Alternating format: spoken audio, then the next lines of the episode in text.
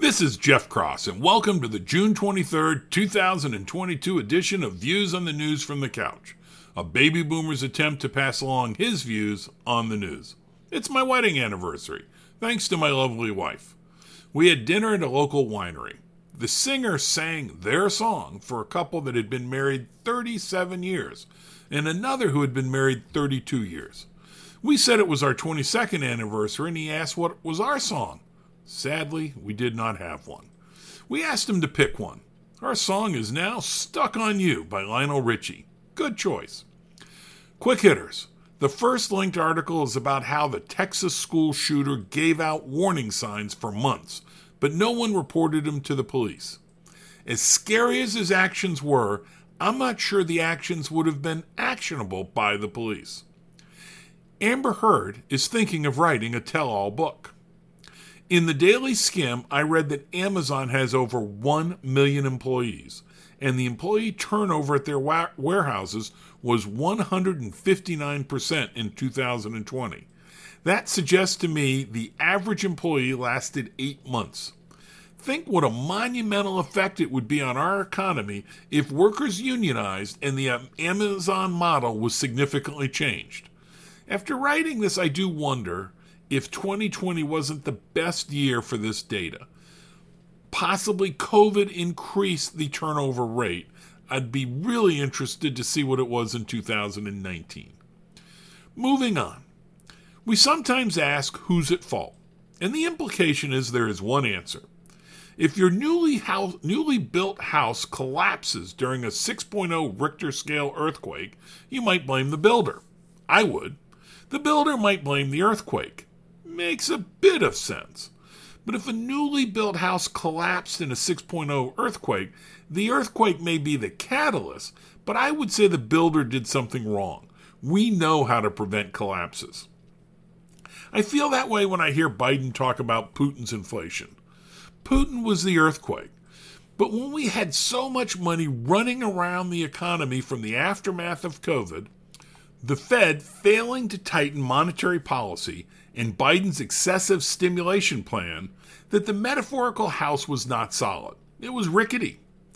Federal Reserve Chairman Powell says it will be very difficult to have a soft landing as we try to reduce interest rates. It will be difficult to prevent a recession. That is true. But it strikes me like the high school kid working in a grocery store after the milk spilled on the floor. It would be stupid to say it will be difficult to get the milk back in the container so we can sell it to a customer. Best to worry about the milk on the floor before it spills. The Fed should have tightened up the money supply a year ago. We did not need a group of Harvard economists with PhDs to figure it out.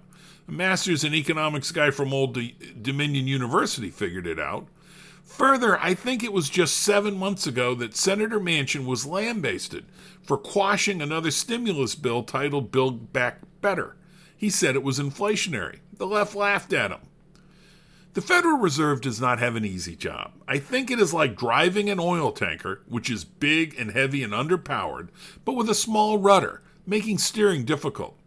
To go further, with the economy, things can be rosy, and then suddenly there is a huge current flowing in a new direction, or wind that hits the large side of your metaphorical boat, which acts as a sail, or suddenly you lose visibility. But given that reality, the job of the captain is to keep the ship in the middle of the channel. Don't be stupid. In fact, maybe that will be my new mantra. Don't be stupid. There is a lot packed into the Link Yahoo News article by Melissa Rossi titled Why Erdogan is Blocking NATO's Membership for Finland and Sweden. First, she describes why Erdogan of Turkey is holding up Swedish and Finnish membership into NATO. He is using his required approval as leverage to try to have enemies extradited from Sweden and Finland. Per the article, one enemy had a negative Facebook post on Erdogan. Erdogan is kind of controlling. Second, I knew that we refused to deliver F 35s to Turkey after Turkey bought a Russian air defense system. We thought buying the system from Russia was a bad look for a NATO country. What I did not know is that we won't give their $1.4 billion deposit back. There is some talk of using that money to upgrade Turkey's F 16s. Still, if we won't give them the product, I think we should return the cash. Third, Turkey has an election next year, and inflation is officially at 70% and maybe as high as 100%. Those are brutally high inflation numbers, and he probably needs to change the subject. Take a look at a map of the world. Turkey is on an important waterway where the Middle East, Europe, and I think I can correctly say that Asia meet. Should gun owners have to show a good reason to be able to carry a gun for self defense? That is the question for the Supreme Court in a pending case coming out of the state of New York. I feel like Clinton, who famously answered a question by saying that depends on what the definition of is is. Should is the word that started the sentence. Should gun owners have to have a good reason to carry a gun? I would say yes, except for one little issue. The Constitution says the right of the people to keep and bear arms shall not be infringed. Bear means carry in this context. So, yes, if you think of should in the overall sense, no if you think of should while taking into account the highest law in our land. Some incorrectly say the Second Amendment has to do with the militia, but to do that, you have to ignore the comma. Let's read the whole thing. Quote A well regulated militia being necessary to the security of a free state, comma, the right of the people to keep and bear arms shall not be infringed. End quote. Originally, the Second Amendment applied to the federal government and not to the states. The states could infringe away, just not the federal government. But I think it was the 14th Amendment, amendment that the courts used to apply the Bill of Rights to state actions. But they did that in kind of a piecemeal effort.